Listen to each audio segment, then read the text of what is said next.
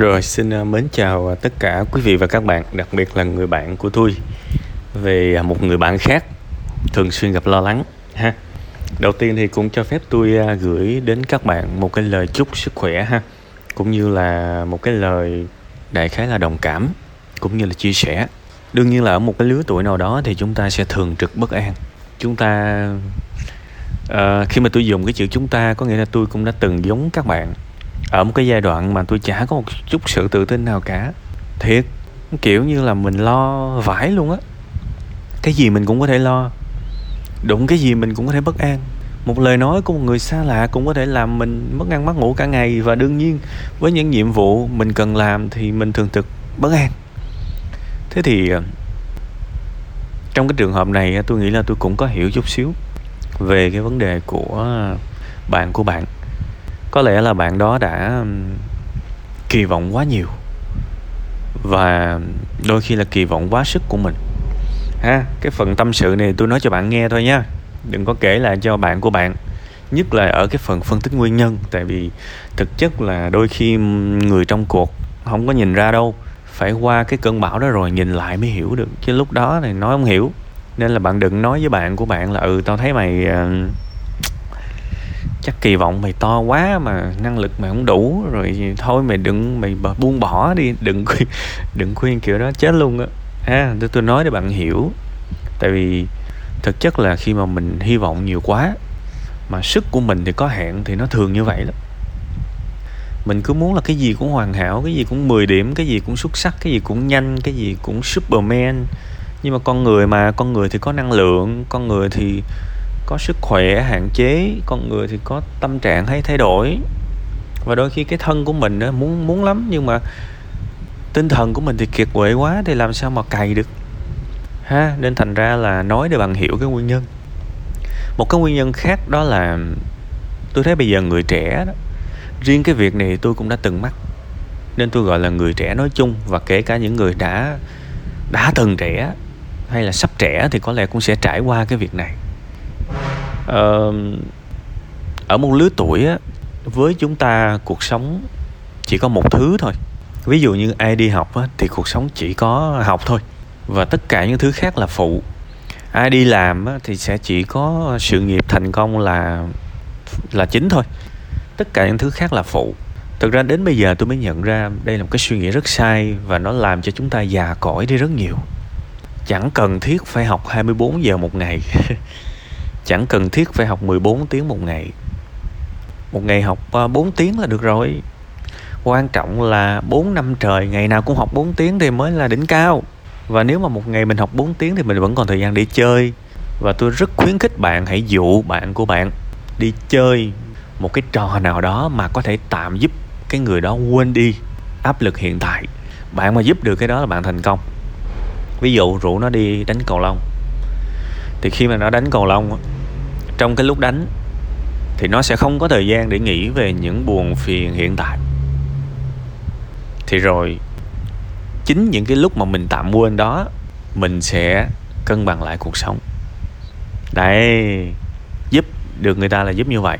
Hoặc là rủ nó đi bơi đi, đương nhiên sẽ có người đồng hành thì nó sẽ vui hơn.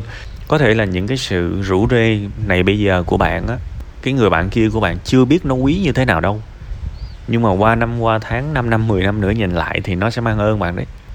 Tại vì cái người mà giúp cho mình sớt được một chút hoặc là ngưng nhận một chút tiêu cực thì thực ra cái người đó là quý lắm. Hoặc là hướng nó tới những cái du lịch. Ờ, lâu lâu đi leo núi đi đi trekking đó, đi bộ trekking đó. cả một cái đoạn đường đó một ngày hai ngày mình sẽ chỉ tập trung là đi hết đoạn đường đó thôi chứ mình không còn tâm trí nghĩ về bài vở này nọ, thì những cái sự lo âu đó sẽ bớt lại. Chúng ta lo âu khi chúng ta sống quá nhiều trong tâm tưởng. Chứ mà thực sự khi mà chúng ta ra ngoài đời sống, ra ngoài thiên nhiên và làm một điều gì đó, thì cái sự lo âu tự nhiên nó ít lại. Tự nhiên nó ít lại. Luôn luôn là như vậy. Ha? Vậy nên tôi nghĩ là bạn có thể dành nhiều thời gian hơn để suy nghĩ nếu bạn thương bạn của bạn thì hãy suy nghĩ về những hoạt động nào đó mà nó vui. Nó đừng có hại nha, ví dụ rủ đi nhậu thì đừng nên, rủ đi ba đi quẩy thì đừng nên, tại vì cái đó nó bị nghiện và đôi khi về nó tệ hơn. Nó không giúp ích được nhiều, với bia, với rượu thì cái người bản lĩnh lắm mới thắng được, không thì đa số là thua không à. Mình không nói cái việc đó, nhưng mà hãy nghĩ về những hoạt động nào đó, thậm chí là đi sinh hoạt, đoàn hội đồ, có những cái buổi mà hội diễn văn nghệ tổ chức, xoắn tay vào và làm nó cũng vui lắm các bạn. Rồi những cái buổi đi làm từ thiện ở xa đấy, chuẩn bị phần ăn, suất ăn cho những trẻ em vùng cao, vui lắm. Nếu làm được những điều đó thì sẽ có những thứ bị bỏ lại phía sau. Sẽ có những nỗi lo âu, muộn phiền, học hành bị bỏ lại phía sau. Tôi nói rồi, nếu thực sự thông minh đó ngày học 2 tiếng là được rồi. Thiệt, còn nếu mà chậm tiêu ngày học 4 tiếng. Nhưng vẫn còn thời gian mà, đừng có xem cuộc đời này nó nhàm chán tới mức đó. Thực sự tôi đã từng tâm sự với các bạn một lần, bây giờ tôi gặp mấy người làm kinh doanh tôi chán lắm. Tôi ít gặp ai làm kinh doanh lắm. Đa số tôi gặp là tôi gặp bạn bè không à. Và cuộc nói chuyện là trên trời dưới đất. Thậm chí là nói những chuyện xàm xí đú cũng vui. Chứ tôi không gặp người làm kinh doanh, tại vì người làm kinh doanh lúc nào cũng nhìn lăng kính cuộc đời. Theo cái kia, theo cái kiểu mà có cái này để bán, có cái kia để bán và tôi rất chán những cái đó. Thực sự, đây là đây là cảm xúc của tôi hiện tại. Ví dụ một ai đó gặp tôi đi, họ không có hiểu về tôi á, họ nghe tôi nói chuyện lưu lót thú vị, vui vẻ, cái họ offer một cái đề xuất hay là anh với em hợp tác làm cái này là tôi thấy chán liền à.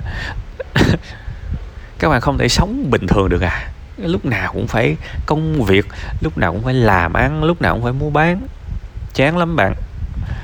Bởi vì thực sự là tôi có cái vị trí hiện tại bây giờ là vì tôi đã cày rất là kinh khủng. Và tôi hiểu làm sao để có một chỗ đứng trên cuộc đời này. Nó cực lắm, nó cực lắm. Và đó là sự tận hiến cắt một phần da, một phần thịt, một phần đời sống của mình ra. Và trong một khoảng thời gian chỉ có làm việc thôi thì mới có một cái giai đoạn được mọi người biết tới yêu thương.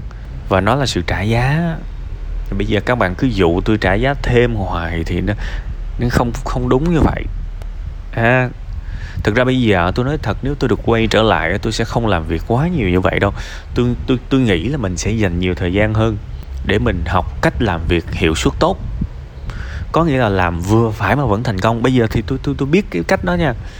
Còn hồi đó tôi ngu quá. Cả một ngày tôi chỉ làm việc không? Rồi sinh ra bao nhiêu cái stress? Đâu có cần tới mức như vậy và rất nhiều thời gian mình ngồi đó, mình cũng chả có làm gì nhiều đâu, mình ngồi mình lo âu không à. Đúng cái trường hợp của bạn của bạn luôn á. Đúng không? Nên thành ra cuộc sống chúng ta có mặt trên đời này là để sống. Sự sống là cao nhất.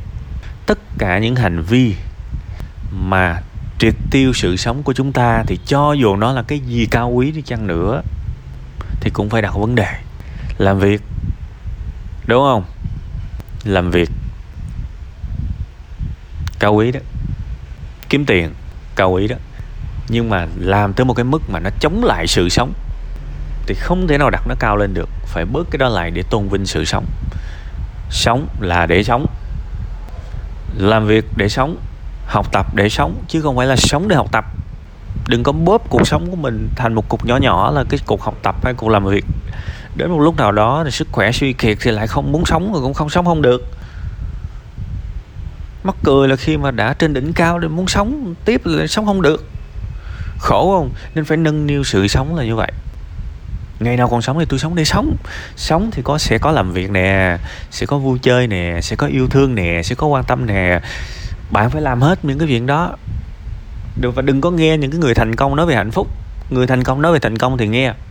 Nhưng người thành công nói về hạnh phúc thì coi chừng. Tại vì chắc gì ông đó hạnh phúc. Nhiều khi ông đó còn hiểu lầm giữa thành công và hạnh phúc nữa. Căng là căng như vậy, nhiều khi ông bị hiểu lầm.